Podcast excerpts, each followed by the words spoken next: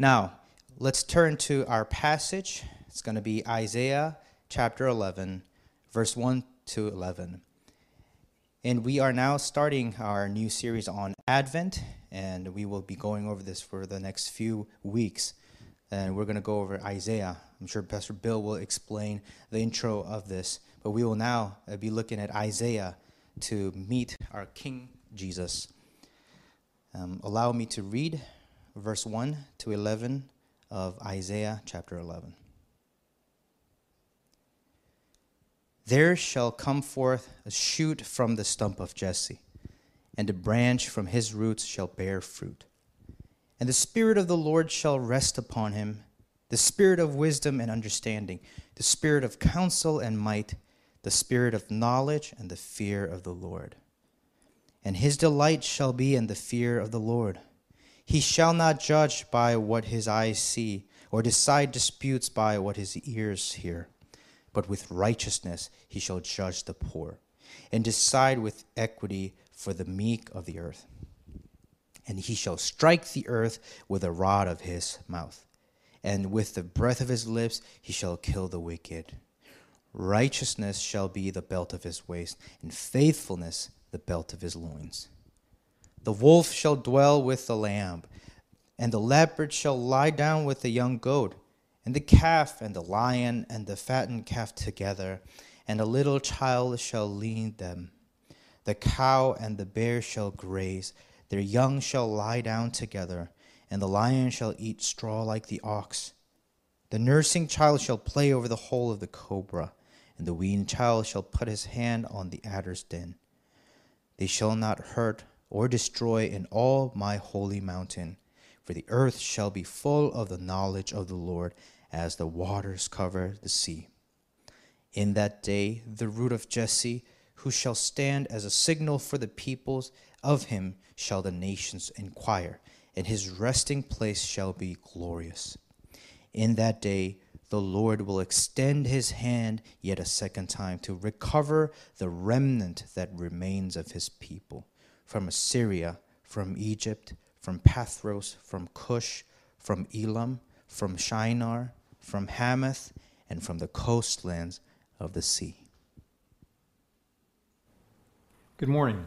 My name is Bill Smith. I'm one of the pastors here at Renewal Main Line. And as David said, we are beginning a new series today for Advent in the book of Isaiah. Now, to actually introduce that series, I, I want to back us up in time, several centuries before the time of Isaiah. I want to go back to the time where Moses had already led the Israelites out of Egypt, but he had not yet brought them into the promised land. That job was reserved for Joshua. Now, right before Joshua brings the people into the land, he's there to carry out God's judgment against the people who had been there because of their wickedness. And right before he attacks Jericho, the first city, he sees a man standing there with a drawn sword.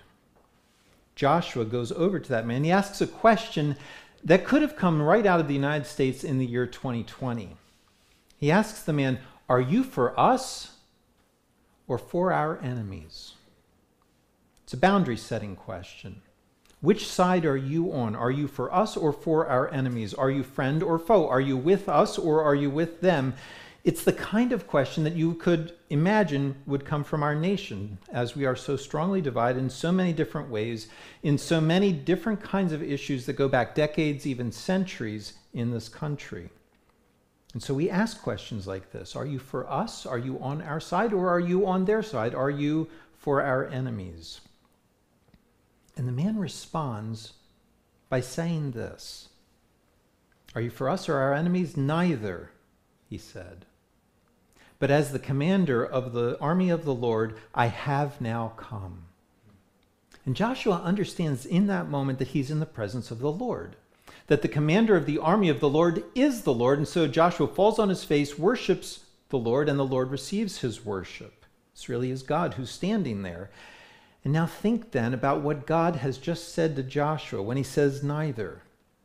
Essentially, what he is saying to Joshua is, Am I for you or your enemies? Joshua, that's the wrong question.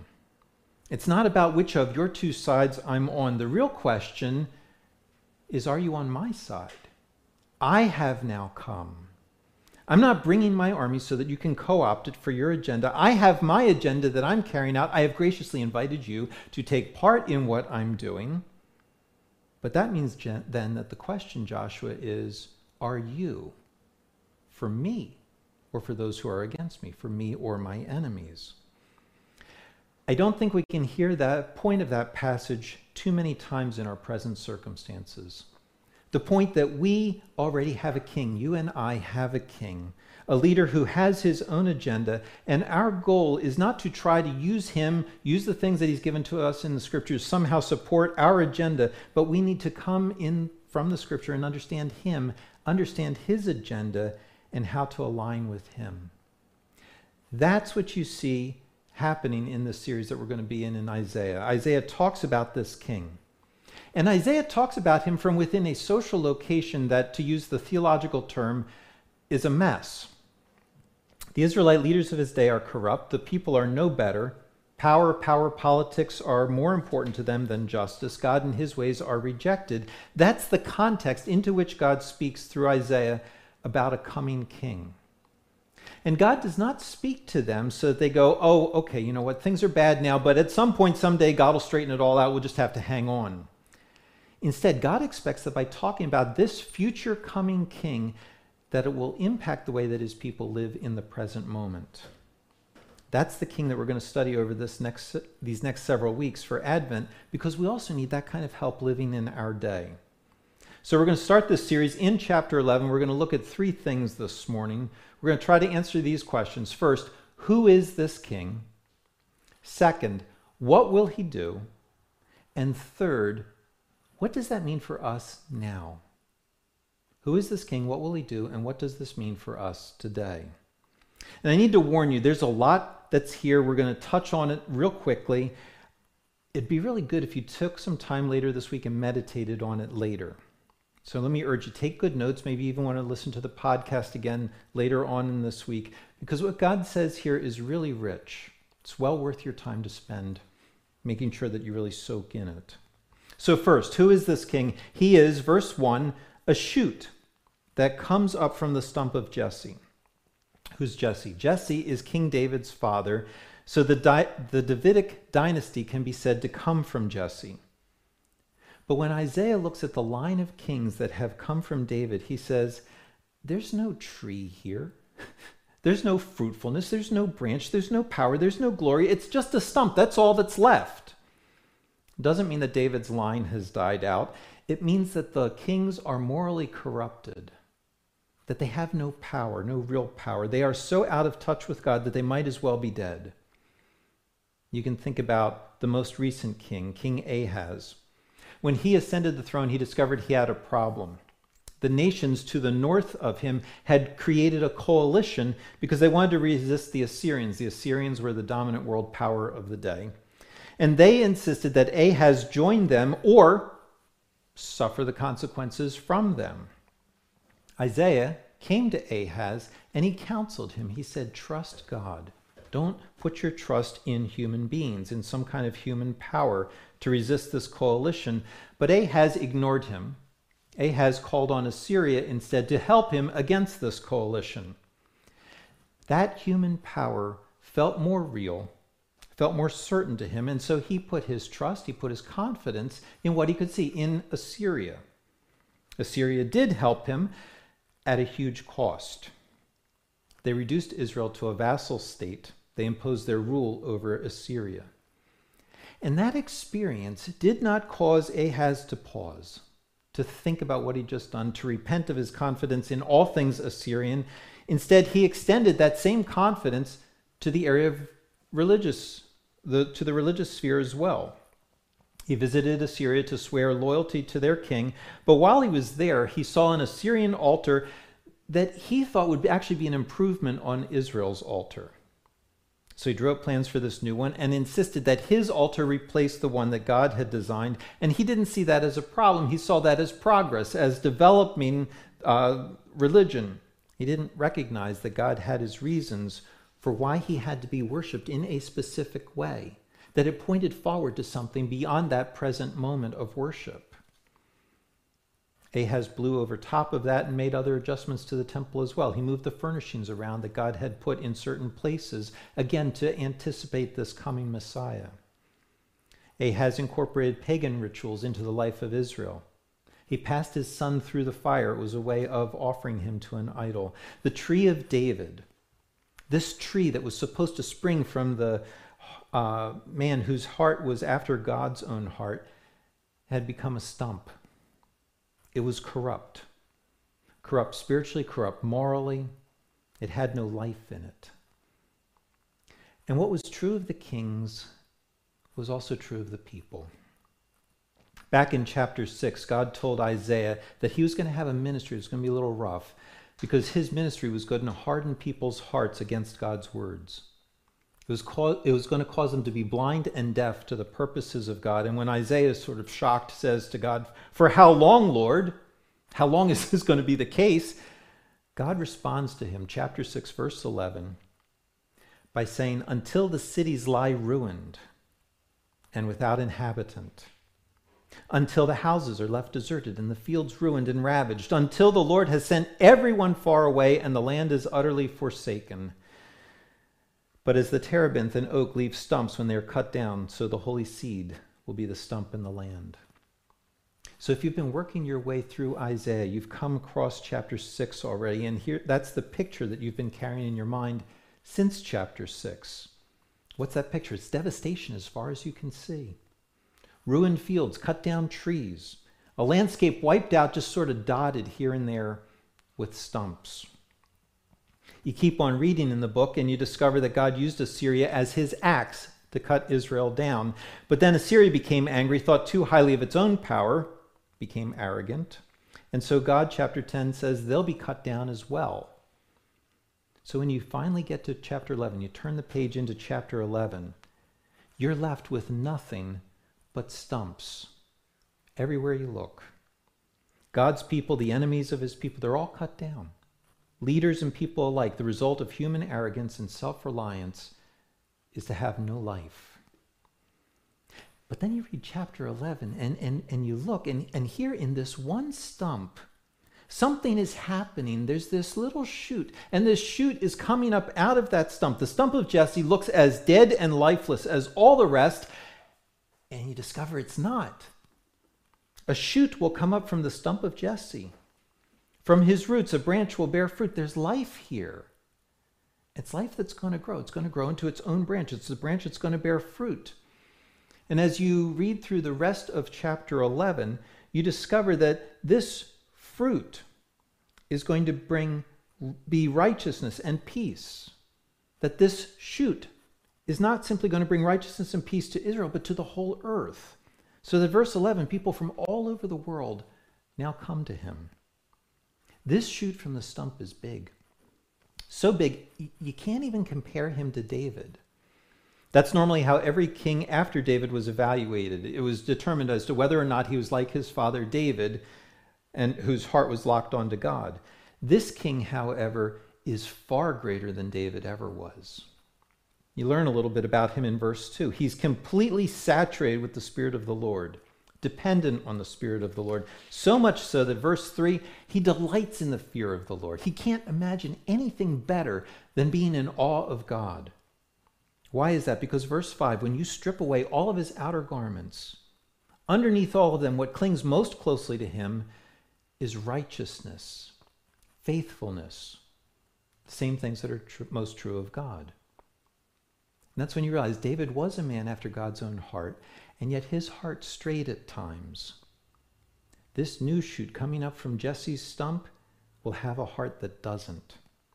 He will surpass David in his love for God. He'll surpass David in what he accomplishes for God's people. And so it's not right to compare him to David because he goes beyond David.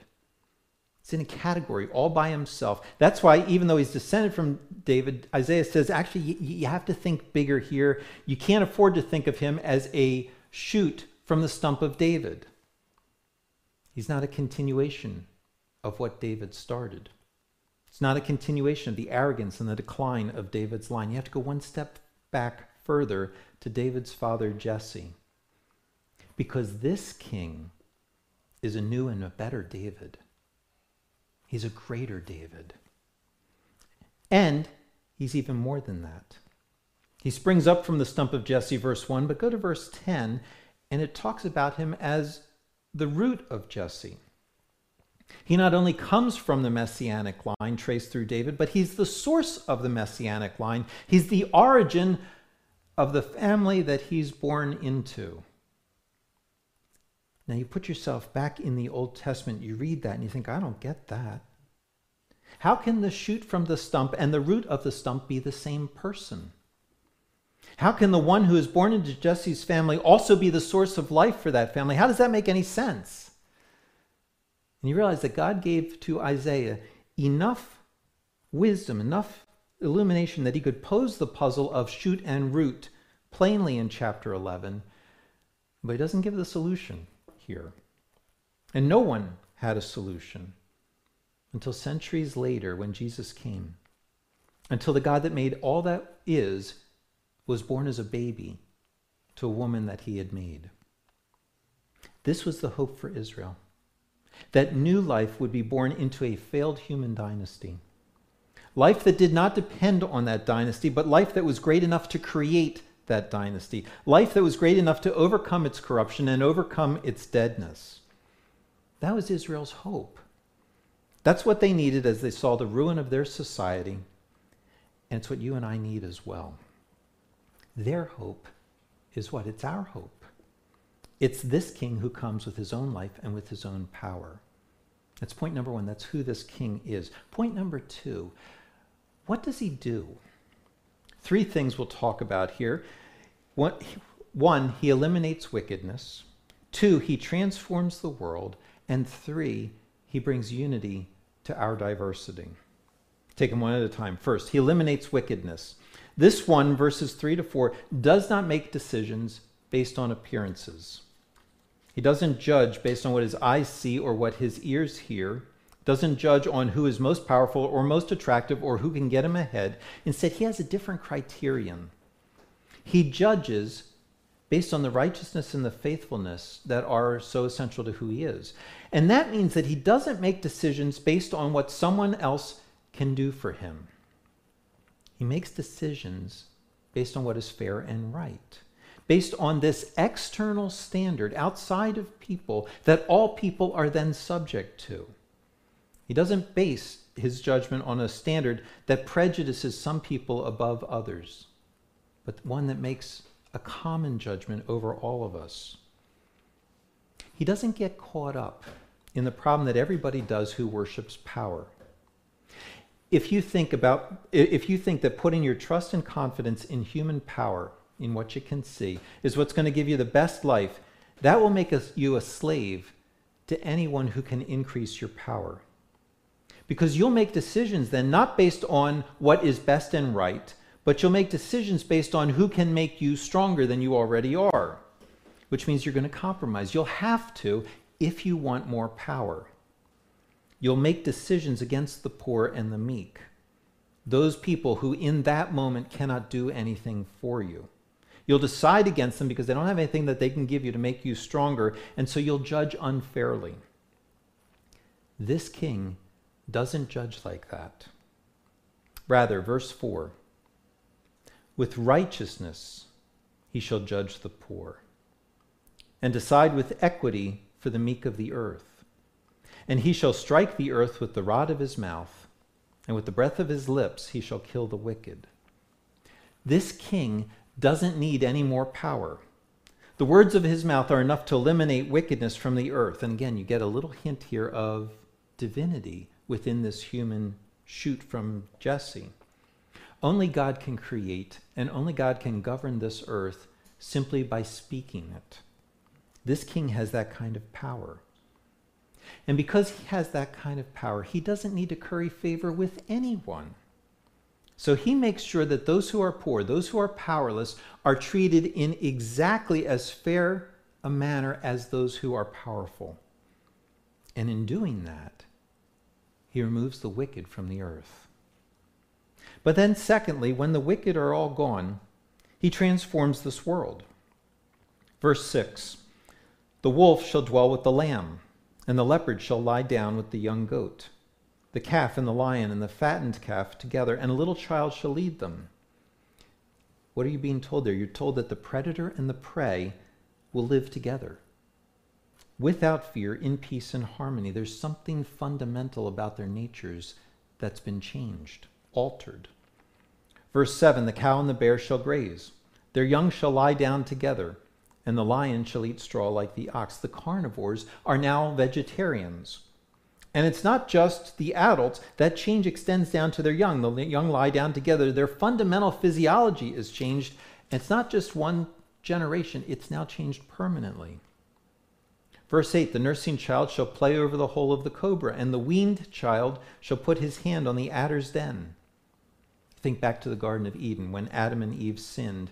God promised that he was going to put hatred between the seed of the woman and the seed of the serpent, between their offspring, ultimately points forward to Christ, but also to the rest of us. And that hatred is what? It, it, it's now gone. Verse 9 They shall not hurt or destroy in all my holy mountain, for the earth shall be full of the knowledge of the Lord.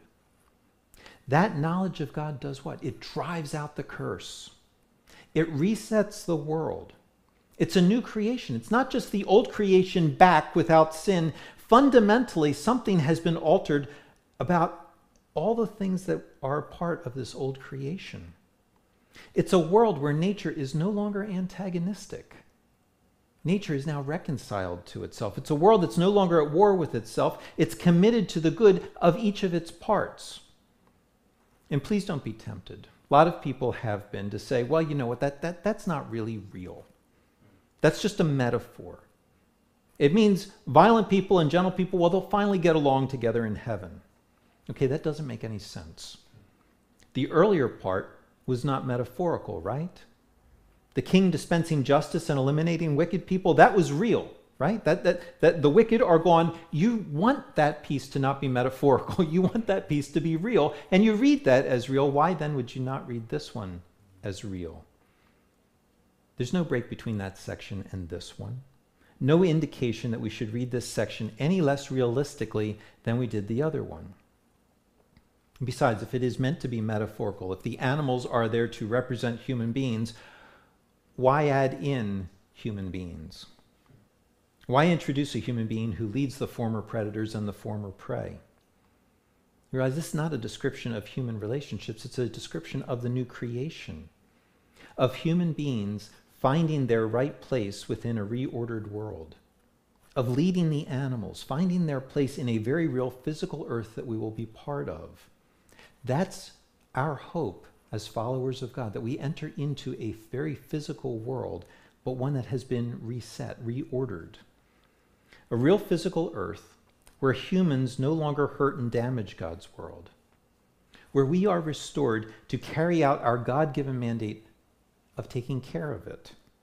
And so, even children in this new creation, verse 6, little child, will have a sense of how to shepherd the animals, how to lead them, how to be involved in their lives for good. And the animals will follow that leading because they are not better off left to themselves. Nature is not better all by itself. They're better off when humanity retakes its place in ruling this earth for good in a way that does not hurt or destroy any part of it. And yet, even here, you get hints that, that, that this continues on, right? This is just the beginning. Verse 6 talks about a little child. Verse 8 talks about a nursing child and a weaned child. A little child, a nursing child, a weaned child. This is what takes place while humanity is still very young while humanity is still in its infancy, before eternity has really started to get rolling along. If that's the case, if this is what the little humanity will be doing, what do you suppose caretaking this earth will look like as the human race matures, as it develops, as, as we grow over the next few thousand millennia? None of us have yet begun to imagine what it will be like to live forever under this king in a renewed and restored world. And honestly, I wish we could just spend the rest of the afternoon talking about this together. It's an amazing king. This one who eliminates wickedness, who transforms the world, and who brings unity to our diversity. This king, verse 10, will stand as a signal for the peoples. Of him the nations shall inquire, and his resting place shall be glorious. He'll stand as a signal for the peoples, for the nations. Other versions will translate it, he'll be a banner for all peoples. He will be that which draws and attracts the attention of the rest of the world. And he'll do that for a purpose. Verse 11 Standing there as a signal for all the nations, he will extend his hand yet a second time to recover the remnant that remains of his people. Isaiah then gives you this long list of other nations. And what he's doing, if you map them out geographically, is he's giving you all four compass points. And so you have this picture here of the king being the focal point of the rest of the world, the king who uses his power not to be powerful, but he uses his power to rescue his people. It's the second time that he's extending his hand to do so. Think back to that first time where he extended his hand and brought the Israelites up out of Egypt, out of a slavery that they could not rescue themselves from. He saved them. And now here he stands, a signal, a banner, rescuing people not from one nation, but from all over the world, saving his people. And you have this beautiful picture of radically diverse people all doing what? All coming to him. And as they come to him, to his resting place, they're also simultaneously coming closer to each other. They don't lose their diversity. They each come from different ethnicities and cultures. They don't put that aside. You can tell that this one over here, this one came from Assyria, this one came from Egypt. Those over there, they came from Pathros and Cush. These came from Elam and Shinar. This one came from Hamath. And those over there, they came from the coastlands. They came from all over the world. You can tell that they're from different backgrounds, but their differences are no longer the most significant thing about them. Because now something calls them together in their diversity. There's an underlying unity to them, a commonality. Something unites them. The king. The king unites them. They're not called first to a common cause, to a something. They're called to a someone. They're called first to this person, and it's as they come to this king, to his resting place, that they are finally at home with him. And they discover that they are finally at home with each other. And so they neither hurt nor destroy each other. They fit perfectly into this renewed world. Their diversity is no longer cause for separation. Let me say it this way it's cause for celebration. That's what the king will do. He'll eliminate wickedness, transform the world, and unite us in our diversity. So, given one, who this king is, and two, what he does, Finally, what does this mean for us now? God gave this prophecy to Israel in the middle of a ruined social order with corrupted leaders. But it wasn't to give them hope for the future only, it was to impact how they lived in the middle of their own day. How does this help us live in our day? Let me give you three suggestions only. First, let this sober you. Let this humble you. For all the giftedness of the human race, for all of our promise, humanity does not have the ability or the resources to fix what's wrong with us. The best dynasties start well, they end badly. We don't have the power to change our own bentness. We certainly don't have the power to change the bentness of the creation, of what's wrong in the rest of the world. We feel the wrongness of the world in which only the strong survive, where predators live by destroying those who cannot protect themselves, where the powerful take advantage of the poor and the meek. We grow up in that world, we realize it's kind of normal here, but we also feel that's really not the best that it could be. We feel that at the same time, that's not within our power to change that. So, what do we do? We write utopias that we can't bring about. And we write utopias as well as dystopias. The dystopias outnumber the utopias. And we find that we often do live out the dystopias. let this humble you. you. We need to think less highly of ourselves. I recently read, I think it was in G.K. Chesterton, I can't remember. I read that the doctrine of original sin is the one that you can empirically verify today. The doctrine of original sin has plenty of evidence of it all around. It's in our lives, it's in our nations, and yet it's the one doctrine that humanity stubbornly resists believing. All you have to do is go back 100 years or so and start adding up the number of wars, the genocides. Just try to count the dead. The evidence for the doctrine of sin is overwhelming.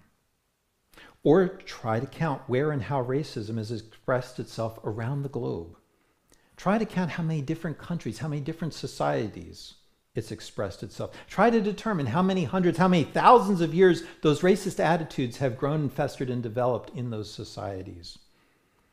Try to count how many different ways people take advantage of each other. The evidence for the doctrine of original sin is everywhere. It's easy to find. What's hard to find is evidence that human energy poured into human philosophies can make a permanent, lasting difference in our fight against evil, in our fight against sin. You can't find that evidence. There is no society that has gotten better and better and better and better and better, that has straightened out all its problems, whose citizens think, man, this just can't get any better. You can't find that evidence, and yet we stubbornly cling to the belief that we're not so bad. We can fix ourselves, just give us a little more time. We need to be more humble. That's a good thing, by the way, to be humble. It doesn't lead to apathy. It doesn't mean that we quit fighting evil and injustice. It means that we are no longer arrogant in our fight against evil and justice. Injustice. Arrogance is what destroyed Israel from top to bottom, infected the surrounding nations as well. When you read about this coming king, what he'll be like and what he'll do, how effortlessly he'll do it, that should lead us to say, man, in light of that, we're not very good at being good. We need real help if we're going to live well. We need to be saved from evil, both the evil that's outside of us and the evil that's inside. That's number one. Allow this to humble you. Number two, more positively, align yourself now with this king and with his agenda. If righteousness and faithfulness are at the core of his being, you want them to be at the core of your own as well. How do you do that? Spend time thinking about what he's like and what he'll do. Spend time meditating on this chapter. Spend time meditating on what it means that he uses all of that immense power effortlessly on what? On behalf of the powerless. Meditate on him, and you'll discover the spiritual truth that you become what you worship. Prize this king above everything else that you could value, and you'll find that what is most important to him becomes most important to you as well. And then when you have those values inside, look around. Ask yourself, who do I see who is poor and meek? Who's at a disadvantage because they don't have access to the kind of resources that I do? Who's lacking economically, educationally, socially, spiritually? Who doesn't have what I have? Look around yourself and ask that, and then ask, how can I serve them with righteousness and equity? How can I help them get what they need and what they should have? Not because they have something to offer to me, but because this king has helped me when I didn't have access to what he has. And I just want to give to someone else out of the fullness that I've been given. It's number two practice living now the way that you will live for eternity. Align yourself with Him and His purposes. And then, third, prize unity as much as you prize diversity. It's countercultural to say at this moment. Our world is much better at defining how we're different than how we're similar. It's much better at emphasizing the differences among us in a way that actually keep us apart from each other. And if we're not careful, in the church. We will learn from the world to see each other the way that our society sees each other. We will see each other primarily through the lens of our differences, but we'll do so in a way that's not helpful. We'll do so with fear, not confidence. You won't like me, we'll think. You won't understand me. Or we'll look through the lens of skepticism, not trust. You won't value me. You won't care about what I care about. We'll look through the lens of self protection, not love. You're just going to disappoint me. Why should I even try? I'm just going to pull back. We'll look with resignation, not with optimism. I'm just going to hang out with the people who seem more similar to me. That's safer, that's better, it's wiser, it's less disappointing. Even though there is absolutely no guarantee that those people will understand you, or like you, or care about you, or want to be with you any more than anyone else.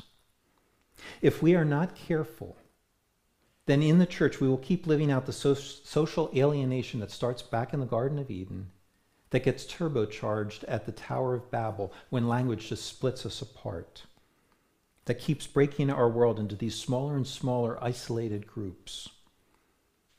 Now, what's the antidote to that fragmentation? It's this king who extends his hand a second time to recover the remnant of his people. And he does that on the cross. It's on the cross where he breaks down the dividing wall of hostility between Jew and Gentile, where he makes us one, where he gives us unity to go along with our diversity. See, unity is a given at this point for the church. We're not trying to create unity in the church. We've already been given unity. What are we trying to do? We're trying to live that unity out that unity that's already been given to us. It's not easy. We all know that. The more different we are, the harder it is. The more time we have to take, the more questions we have to ask, the more listening we have to do. But the differences don't have to keep us apart. Why? Because we are both at once diverse and united. Diverse because that's how God has made us. There's a goodness to that. United because that's how He's redeemed us. In our diversity, He's brought us to Christ who unites us. And that means then you have to prize both of those. You have to prize our unity just as much as you prize our diversity. You have to make much of our unity. You have to celebrate it. Maybe give a couple, a little bit more. How, how do you do that in a world that keeps pri- telling you prize your diversity uh, only? You have to find your primary identity in Christ, in this King who extends his hand to call you to himself. You have to let that be what is most fundamentally true of you. Be drawn first to what? To Him. Let that be what is underneath all of those other identity layers inside of you. Find your identity there most, that you are connected to this King. And when you do that, you'll find that that's what connects you to all the rest of His people, even when all the rest of us don't share your utterly unique experiences of life. Our diverse elements are important. God has designed us to be uniquely diverse, and our unity is just as important. Think about it this way Is God one essence or three persons? You realize, yes, of course, he, he, he's both. Well, then, by extension, are we one body? Or are we an innumerable number of diverse persons? And the answer again is we're both. We are both as He is both. Our world is currently consumed with our differences, and without this King, we would be too. With this King, however, we have the chance to live something better. We could be a diverse community a community that's stronger for our differences, not weaker, a community that we can invite other people into so they can taste and experience what it would be like to live with this king in his world forever. And it's that opportunity which is what keeps our king delaying that future. The shoot that comes up from the stump of Jesse, he's already done that. He's already been here. And yet he's not remade the world. We're living in this in between time for now, where he is what? He's this signal, this banner that draws people to himself. And that's what Jesus said would happen. Toward the end of his life, he went to Jerusalem. He entered the city triumphantly. He was riding on a donkey, and the crowd cried out to him, Hosanna! It's a term that means in that language, it was a term of praise, but literally it means save. And so they're crying out, Save, save us! Hosanna! Blessed is he who comes in the name of the Lord, even the King of Israel. they recognize that this is the prophesied king who is going to save him, and they're drawn to him. And it's not just the Jewish people, there were Greeks in that crowd as well, and they were also drawn to him. They wanted to see him, they wanted to be with him. Jesus sees all of this, and he says to the crowd, John chapter 12, Now is the judgment of this world. Now will the ruler of this world be cast out, and I, when I am lifted up from the earth, will draw all people to myself. He said this to show by what kind of death he was going to die. He would be a signal, a banner lifted up, held up on a cross. It's on the cross that he extended his hand in order to save his people. And in doing that, he had to give up his life. And he did that willingly. He embraced that cost to give you what you could never give to yourself an eternal future without wickedness in his presence united. That's why we not only come to him ourselves, it's why we call others to him as well.